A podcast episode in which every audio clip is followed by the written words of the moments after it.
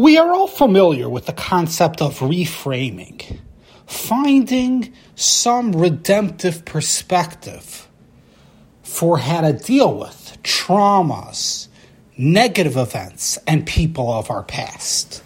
Well, I suggest this concept of reframing underlies the opening pasuk in our parsha, Vayehi b'shalach Paro esam.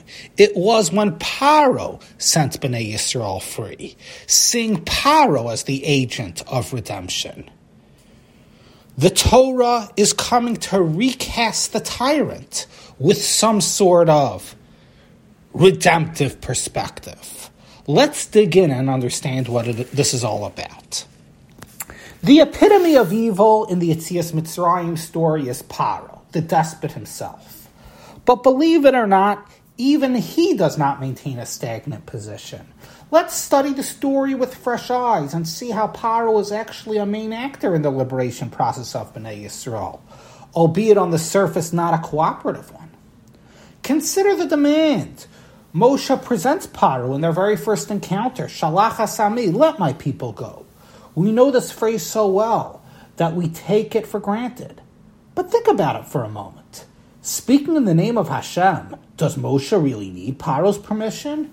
Moreover, consider the entire drama of the Makos which subsequently unfolds. Does Hashem really need to resort to this negotiation process, bearing down on Paro's obstinacy until he finally gives in and lets them go? These questions are, of course, rhetorical. Surely Hashem could have taken Bnei Yisrael out, regardless of Paro's consent. Of course he could have. But that was not his design. His agenda was to bring Paro into the Exodus process, to have the tyrant who had to this point been the impediment, not just step aside, but to become the tool of liberation. In the end, there is no opposition to Hashem's will. All of creation, even defiant man, plays it an instrument in the orchestra of Hashem's score. In the end, Paro did not act as a begrudging liberator. Seeking to end the hellish plagues, Paro indeed banished Bnei Yisrael out of his land, as the pasuk says, "Garshumi Mitzrayim." Paro became the aggressive agent of Bnei Yisrael's freedom. For the redemption of Bnei Yisrael to be complete, all embodiments of evil had to be recast in a new light. All of Paro's previous resistance had to turn inside out to a position of total compliance. The necessity of reversing Paro is brought up magnificently in a dramatic exchange between Paro and Moshe. In the midst of the Makos process, Paro tries to negotiate a partial concession. Rakzonkam ubakarcham yutzag. You people could go, but your sheep and your cattle must stay behind. Moshe immediately responds, Gam ata titem biadenus vachem ba'olus. You yourself will give us livestock to offer in celebration. Did we really need Paro's animals? What is Moshe pursuing here? This is all in service to the power of the dramatic effect. Even the minutia of Paro's opposition had to be turned on its head. It's as if between the lines Moshe were saying, Yeah, right you're not letting us leave with our animals. You will actually be the patron who provides us with the animals. Grasping the notion of Paro as a liberator may seem a stretch.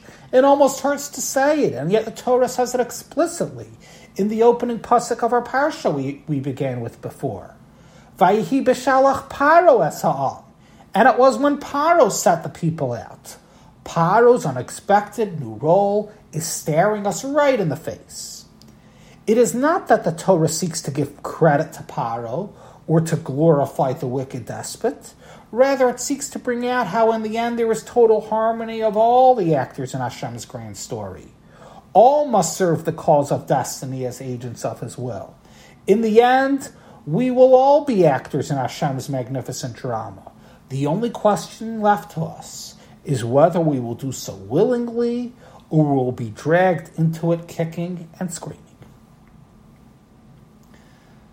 But let's dig deeper.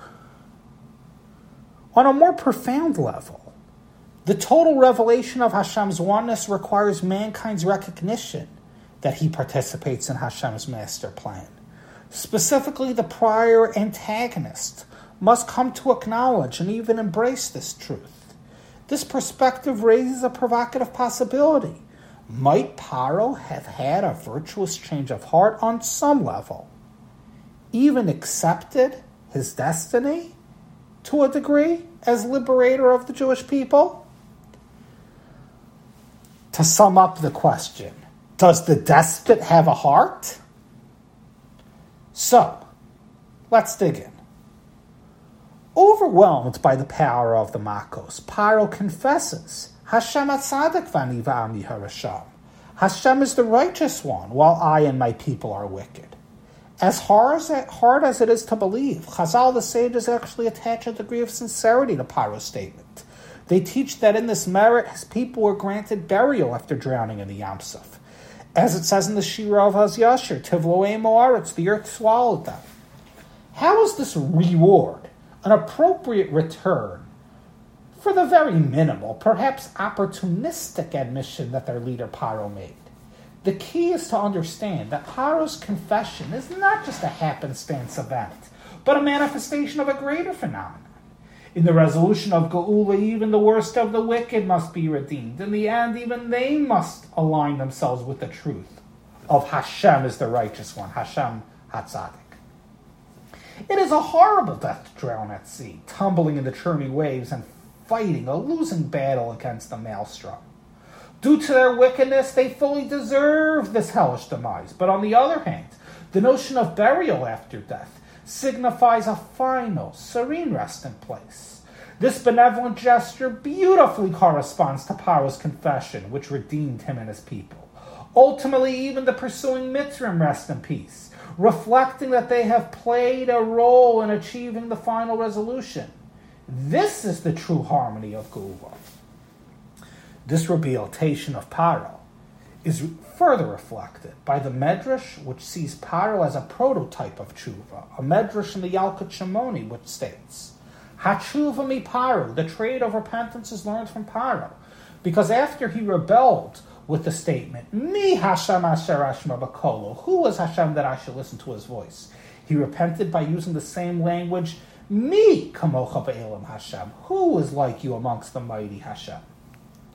By now, this provocative medrash is really no surprise. Chazal, the sages, see Paro as the epitome of tshuva.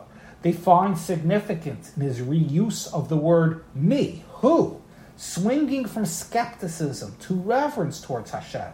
Yitzias Mitzrayim demands a total inversion of his past. In closing, listen to this enigmatic medrash, which almost sounds fantastical. It says, Because Paro repented, he merited to be saved from the Yam Suf, and later became the king of Nineveh, who led his people to repent after being extorted by the Navi, the prophet Yonah. This medrash defies a literal interpretation, seeing Paro living centuries into the future in the story of Yonah. Don't get stuck on the chronology. Hear the lesson, the meaning which Chazal the sages seek to convey here. By seeing Paro resurrected in the figure of the king of Nineveh, and surfacing in this paradigm story of tshuva, which we read on Yom Kippur. Chazal the sages accentuate the theme of tshuva in the person of Paro himself. Indeed, Paro's tshuva phenomenon is no happenstance event. It is a brilliant expression of the overarching meaning of Yitzias Mitzrayim. True Geula is, all, is all encompassing, so much so that it redeems the force of evil itself. When all is said and done, all will rest in peace.